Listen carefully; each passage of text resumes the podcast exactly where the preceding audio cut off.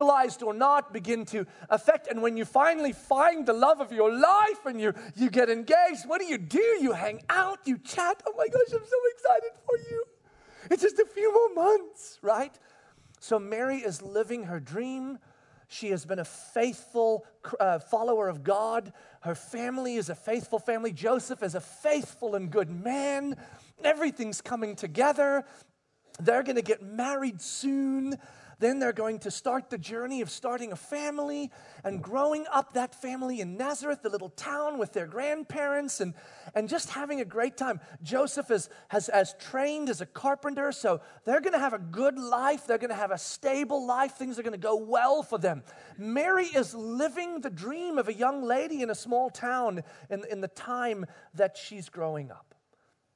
And one day, as she is going about whatever she was doing as a teenage girl, probably helping with some chores and doing her thing, she encounters something extraordinary, unusual, not something you normally encounter every day.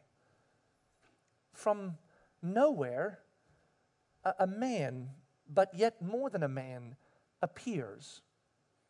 And he declares himself to her. Mary, don't, don't be afraid. Tad of a weird moment here but it's going to be weird because you're human, and when angels appear, it gets weird. And so you're just going to have to live with that. Uh, I need to chat with you. And Gabriel says to Mary, Mary, I'm, I'm, I'm here sent from God, and I have a message for you. It's, it's a crazy thing. You see, God is going to supernaturally conceive a child in your womb. And that child is going to be the realized promise that has been whispered and shouted from God to his people from the time Adam and Eve walked out of the garden. Mary, in fact, in the incident, even kind of goes, Well, hold on, there's some technicalities we need to talk through here. Because the whole pregnancy thing, I know how it works. My mom's told me. And I haven't done that. Listen, I'll, I'll show you. Turn, turn to the book of Luke. I love it. I love the, the raw reality of these encounters, right?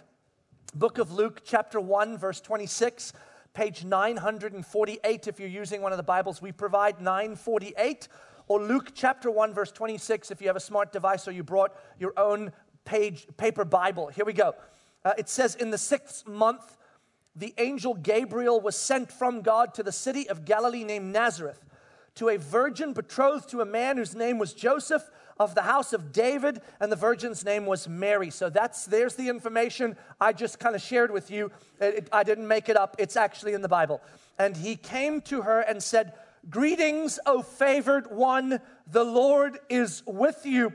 But she was greatly troubled at the saying and tried to discern what sort of greeting this might be. Okay, so there's the weirdness. I told you it was awkward.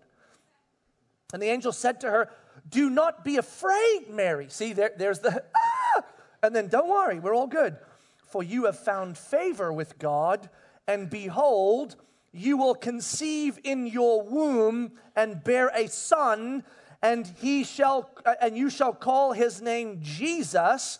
He will be great, and the will and will be called the Son of the Most High the Lord God will give to him the throne of his father David, and he will reign over the house of Jacob forever, and of his kingdom there shall be no end.